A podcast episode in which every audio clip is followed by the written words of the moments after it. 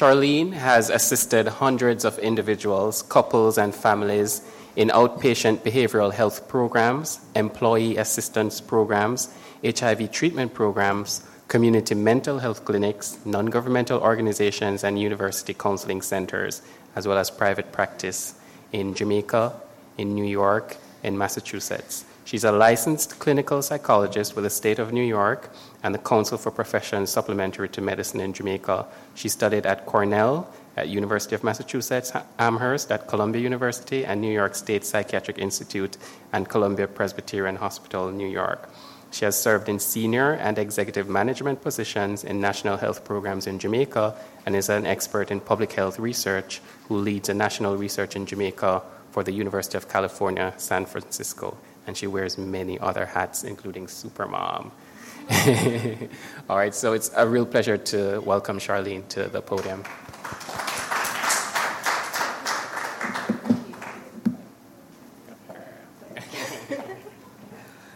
Afternoon, everyone.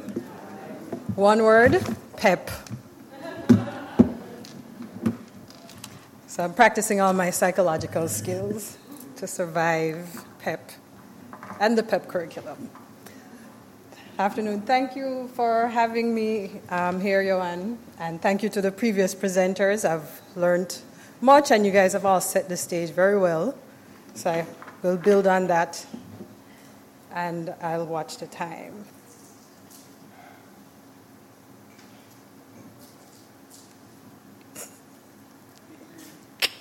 Okay, so workplace wellness, I think we, we're clear on that. I missed most of the first presentations. I had to sit outside.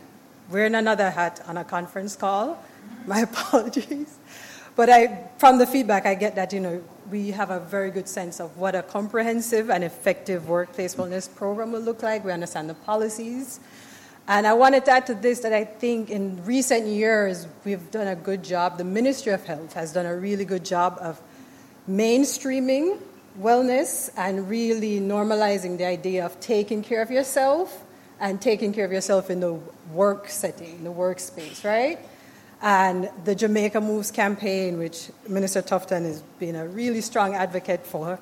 And they've signed on a number of different um, organizations to this. And our presenter from earlier, his company is right up there, number four, five on the list. So you can imagine what these other ones are doing after what he explained to us, because this is the moves, the amount of steps, the races, position, and different things. So it's impressive. And this builds on, I think, a strong history of programs in different organizations in Jamaica. So a lot of our companies had wellness programs emphasizing different things. Maybe it was just the meals, maybe it was the movement, maybe it was social hours for um, their staff, sports days, different things. So I think this new thrust from the ministry has really helped to normalize it and to ensure that all employees and employers are aware of this opportunity. And in September, the ministry launched a new campaign around mental health. And this got me very happy. And talking about removing the stigma around mental health. And in doing that, they're emphasizing addressing the challenges people have in accessing mental health care and really, and I know a thrust coming out of this campaign will be to address workplace issues and emphasize the need for workplace to facilitate their employers, employees accessing mental health services. And so I'm excited. I think all of this work happening from that national level really makes your work easier in your organization, and it also just this broader campaign allows the broader population to understand these issues and hear it in different ways. So for mine, I'm going to be mindful of time, go through a few slides talking about mental health needs that you might have in your staffing, in your workplace, some of the elements of a comprehensive employee assistance program, a EAP, and some of the resources to address the mental health needs and psychological well being in your team. So, my inner epidemi- epidemiologist crept out in the next few slides, and you'll see why. Look at some data. How common are emotional problems in, among Jamaicans? So, this is a study that I was a part of the technical team. It was from Ministry of Health in 2017, and it's a national household based survey, 2,000 persons. Um, it's, the sample is meant to be representative of the general population, so you can really picture the data and see how it applies to your workplace and how it applies even as we are sitting in this room, right? We asked four questions on there that really tapped into some of the core areas of um, anxiety and depression, and these were the responses. So, among the 1,008 men who were in the study, young men and adult men, we asked in the last two weeks, how often have you not been able to stop or control worrying? And we asked, how often have you felt down or depressed or hopeless? And 28% of the men said yes, they've been experiencing this over the last two weeks. And if you see a small percent, was that 3.6% of them said every day for the last two weeks. Felt down or depressed, overall 39% of the men said yes.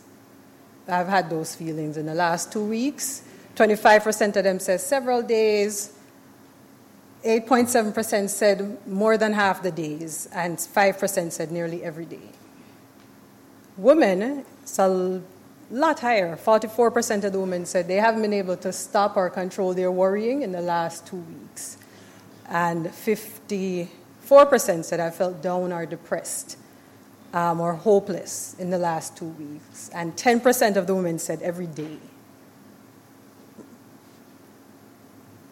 We also asked about suicidal ideation. So, in the last 12 months, how often had you experienced thoughts that you'd be better off dead or um, not, or wanting to hurt yourself in some way? And 13% of women, 7.5% of men said yes.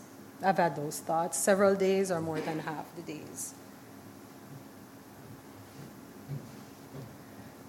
One of the things we know about mental illness is a lot of folks don't come to psychologists and psychiatrists. They actually end up in a private, in a general physician or with a specialist physician because they'll seek care for other health issues.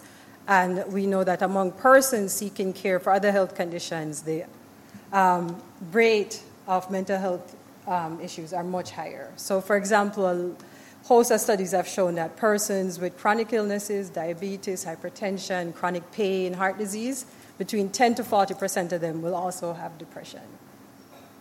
But they'll be in a general physician or a specialist getting the medical condition treated. This data here is from a study that I did when I was with the Ministry of Health, and this was in STI clinics. Dion mentioned that my other passion outside of psychology is working in HIV treatment and specifically with HIV positive persons. And we did this study not just with HIV positive persons, but everyone seeking care at STI clinics in four parishes. And this was the most surprising finding. And we did a diagnostic interview, and 44% of the women, 37% of the men met the diagnostic criteria for post traumatic stress disorder, which speaks to having experienced some significant trauma and still being affected by it, still having the flashbacks, still having intrusive thoughts, still, you know, having a host of different emotional um, challenges around that.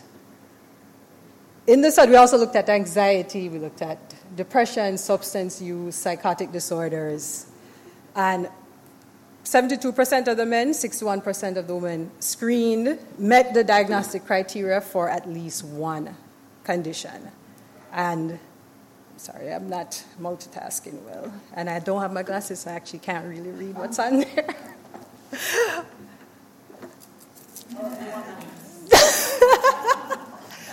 We're working it out. We're working it out. So, so enough of them also had many different disorders. The other shocking thing coming out of it was 80% of these persons who had at least one condition never received help from a mental health profession. Right? And so they're, they're at the clinic. Luckily, we had the team of psychologists going through all the clinics for like six months, screening people so we are able to flag them and refer because they're severe issues. It's not like a wanting or a passing sadness. We're talking meeting criteria that means it's affecting your life, right? And your functioning. So even without the diagnosable things, we, you know, just every day we, all of us, not just the employees, but all of us, we have so many other things that we have to contend with. So you have the depressions, the anxieties, PTSD, your medical issues, but just specific to a workplace, managing change when you restructure a company, how your employees deal with that, right? You're making change in management, new supervisors coming in, um, your promotions running and running past certain people. You know, those things in the workplace, finances, grief, the loss that we all encounter. We understand our societies and the challenges we have. You know, we have a lot of funerals that we attend. We have a lot of grieving that we ought to do, but not necessarily. We don't, we don't have the time or the space to always do it. Um, couples issues, divorce, breakups, trauma, anger issues, your family PEP. Traumatized by PEP. Um, You know, so these are all the things, just part of the human experience that we have to contend to. And if you're coming to work and you have many of these things that you're dealing with, and you show up at work, you can imagine, and that's my, my next meme. You guys have seen this on the social media and the internet? It's a saying like everyone you meet is fighting a battle you know nothing about. Be kind, right? So you don't know what people walking with and carrying with and dealing with because we don't create spaces for people to share or feel safe sharing.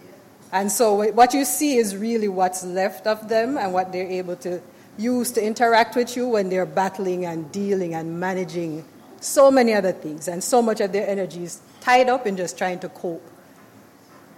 Um, I think between Natalie and Dr. Williams kind of laid the case for the fact that this mental health issue it will affect productivity. It affects your bottom line in the workplace. So why should you care? I think you're convinced. Was my data convincing that we have an issue? Like mental illness is a thing, and people don't leave their mental health issues at home. They bring it to work, they bring it to school, they bring it into all their spaces, right? So it's going to affect you. Different studies have shown, have quantified how, you know, the, the cost of mental illness and substance use in the workplace in the US and in the UK. Um, they've also quantified the amount of days. For example, depression is thought to count for up to 400 million lost work days annually. So, you know those mental health days? For, uh, for example, or just being at work but not doing anything because you can't. You just can't, right? Um, and in the UK, 91 million work days are lost due to symptoms of mental illness. Um, and you know, just some of the behavioral things that are coming out. If you have the stresses, you're carrying all these things, and then you're in a workplace that's not necessarily conducive to um, your well being or your mental health, or you being able to be open and acknowledge what you're dealing with and get support around it. You'll see increases in workplace accidents, mistakes. Can you not pay attention? You enter data, but you have a hundred other things on your mind you have the customers coming and you're taking everything a little personal. And worse, you don't have enough people because we're understaffed. All this pressure on you.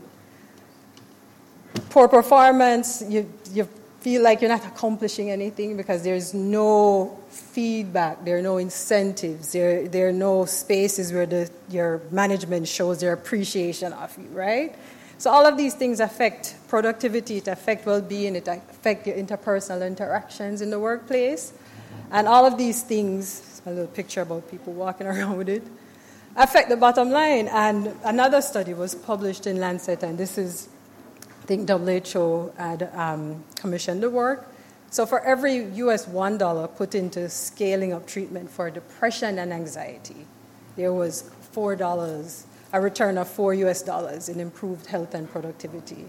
And we heard some of the data for treating chronic illnesses in Jamaica. And here are some estimates in what it means when you're looking at the mental health issues. Um, so it's, you know, there's another WHO. It was a theme from a World Health Day many years ago that there's no health without mental health. So you can't just look at the physical, right? Because this, we're integrated people. Like your mindset, your mental health, your emotional health, it affects your physical health. And if you're physically not well, that also affects um, your mental health. And so we really have to understand that as we're putting in initiatives and supporting wellness, addressing the mental health issue is also going to have a major impact on productivity, on well being, and the quality of the workplace.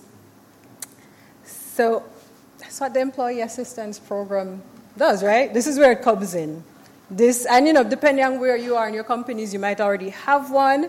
You might just need to scale it up, fine tune it, look at the um, list of services that are being provided, or you might be at the place where you've sorted out the wellness piece around the physical activity and the social activities, and know what you need to add to it is the employee assistance program, where you're able to provide this benefit to your staff that looks at resolving personal problems that are affecting their health and well being and ultimately their work performance.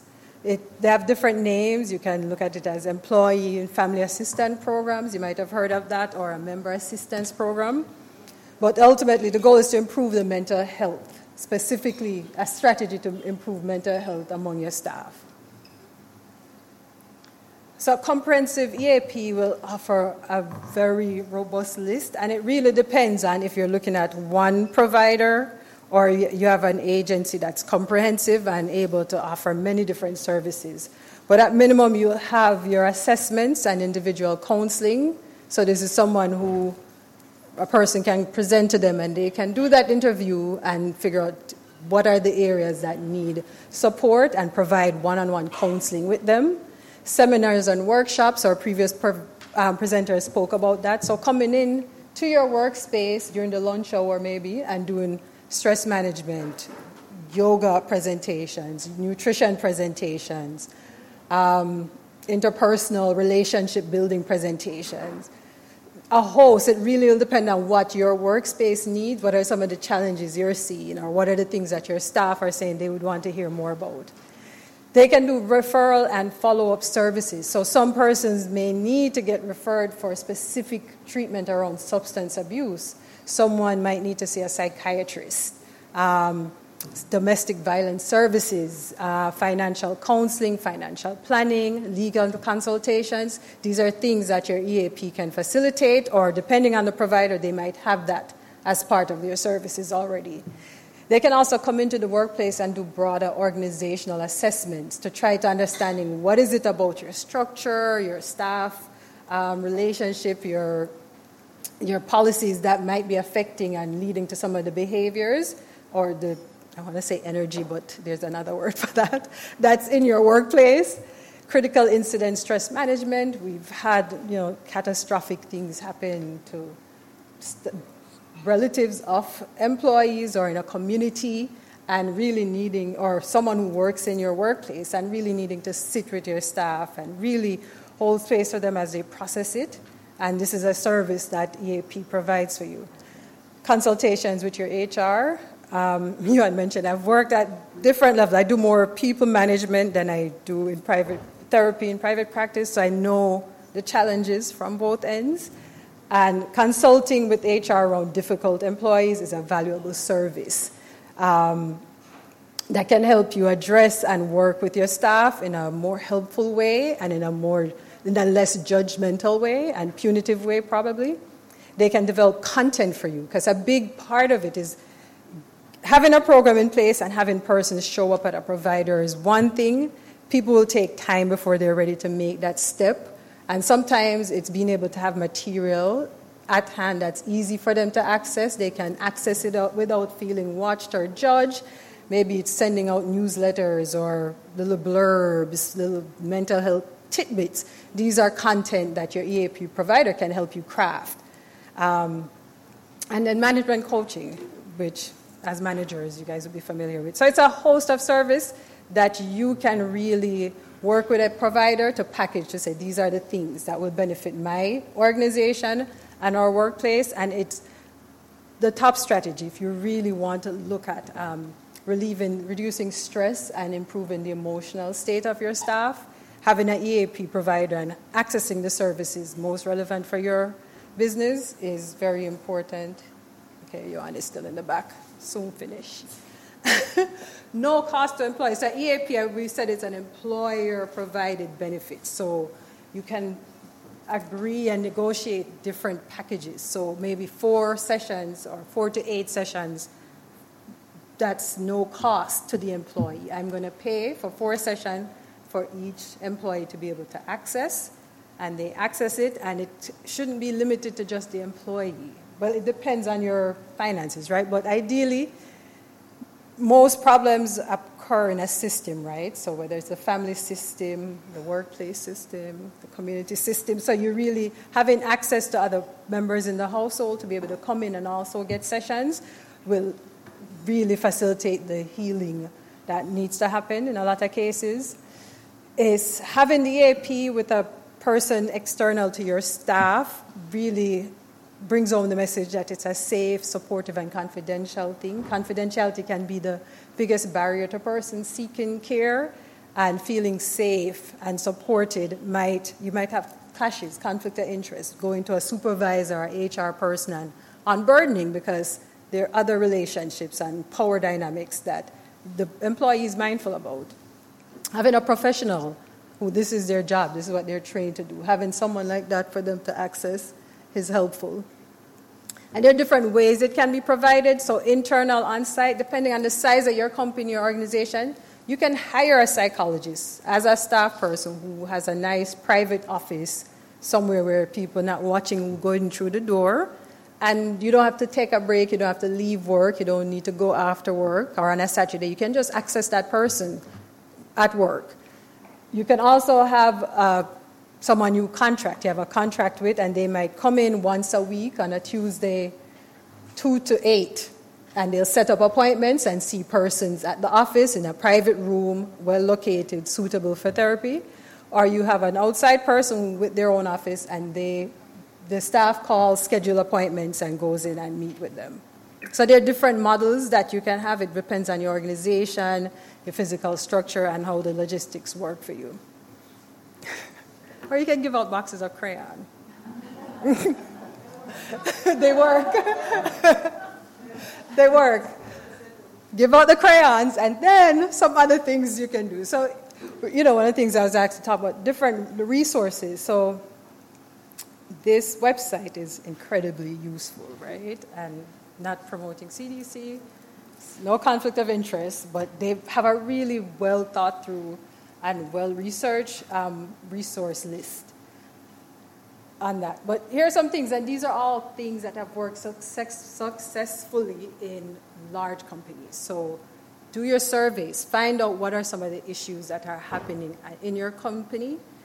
You know, we talked, to the last presenter, last two presenters said not one size fit, fits all, right? You really need to understand the dynamics and the needs and the issues for your organization and tailor your intervention to meet that. Normalize discussions of mental health by having senior leadership. So, this leadership thing comes up again. You set the tone, right? So, you don't have to, but you know, having a space where they can see examples of persons opening up and sharing and understanding that these are human experiences. It's not so um, infrequent as they might think when you're going through something alone. There's the national wellness campaigns. I'm so happy to see it broadcast so widely. Adapt it for your organization. Um, and there's support, there are resources through the ministry for you to be able to implement some of these things. Having a dedicated quiet room, ideally not connected to the internet, where someone can go in and unplug and recharge. Um, at UCSF, what we have is it's a conference room, but Wednesdays from 11 to four, it's a meditation room. So nothing is scheduled in there, lights are off. You go in there. Sometimes um, someone will come and lead meditation in the room. Other times you just know you can go and sit quietly, right? Professional personal growth. I think this is something a lot of our organizations do really well. Um, empowerment retreats, coaching, coaching sessions, um, stress management sessions, yoga, fitness challenges and then providing the connection to a therapist because there's some things that it's most suitable and will be addressed with the proper assessment and treatment. if you don't have a budget for wellness, you can still do it. Community outreach. Your people in your in your city, in your town, the providers, Get your spa, people who run the spa, the chiropractors, acupuncturists, naturopaths, gyms, your yogis, and they can come in and do a lunch session. It's a win win. It's marketing for them, it's information for your staff, it's access. You might be able to negotiate with them for a package deal. Okay, if 10 people sign up with you, you'll give them this rate. So it doesn't have to come from your budget, it really is you providing them access to your staff and to your team while meeting the need that your team has. Network with other HR professionals. People have tried different things. There are some organizations that do it really, really, really well.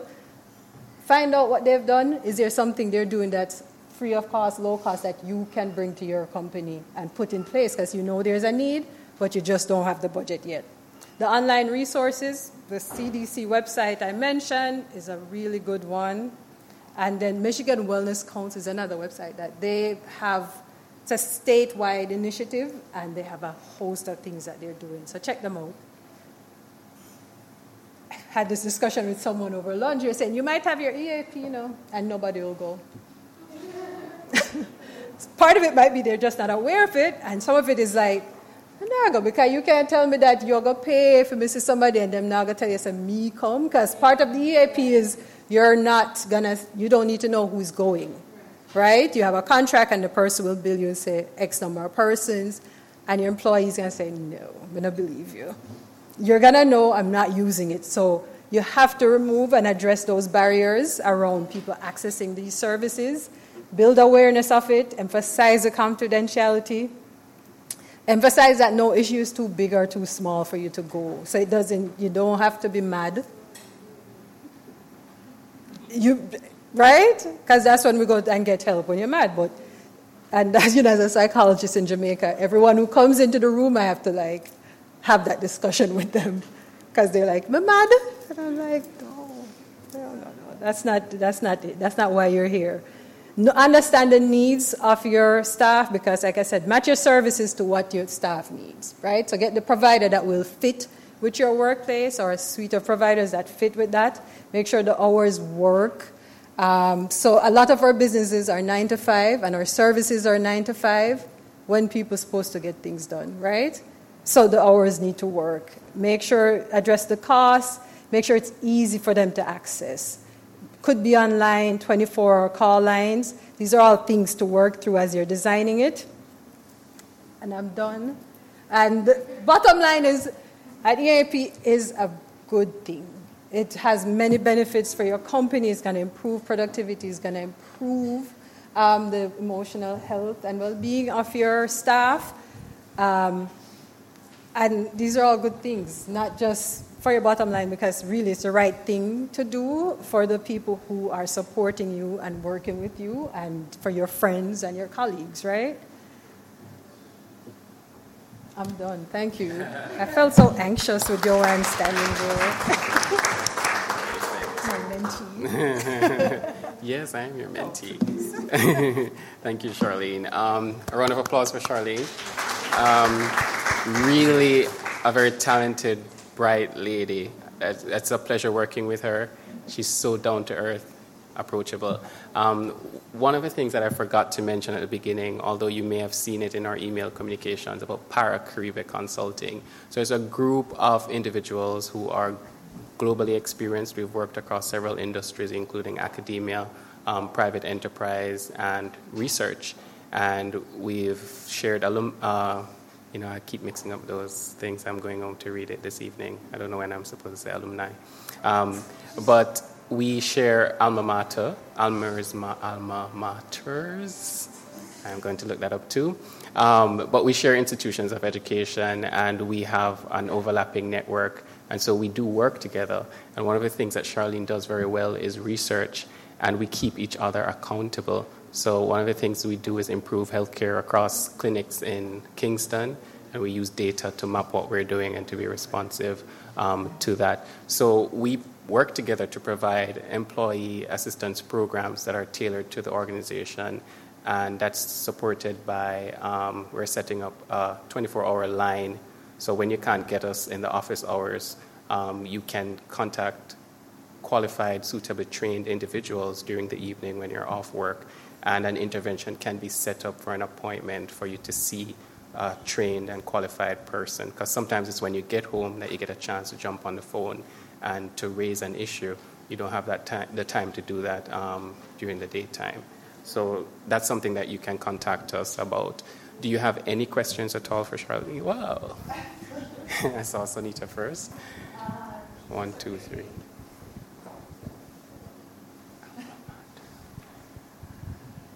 So my agency, Rise Life Management Services, um, offers EAPs and have done for quite a long time. Um, what we have found is that local companies are not willing to spend the money to put in EAPs.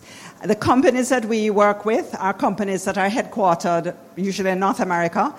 Uh, for example, we work for Sutherland, which is a BPO that has over 4,000 employees. So we have uh, um, psychologists, psychiatrists island wide, and we run a 24 hour a day um, service. So I do have my EAP brochures if anyone is interested. Um, but again, the point is that um, generally, local companies are not willing to spend the money on their employees to put in an EAP. That's what we have found, anyway. Yes, yes, yes, yes. And a part of the conversation is just demonstrating to them the the, the need um, and the data, the importance and the impact on productivity. Anyway, I have brochures if anybody's interested.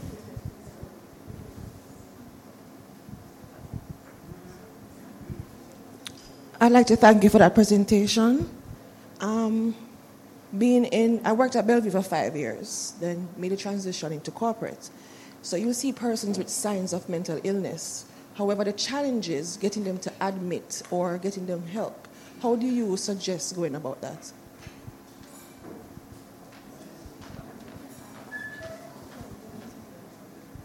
I heard someone say admit. Yeah, I, I, think it's hard. And if you're at Bellevue, you so you're very familiar with mental health settings and mental health situations.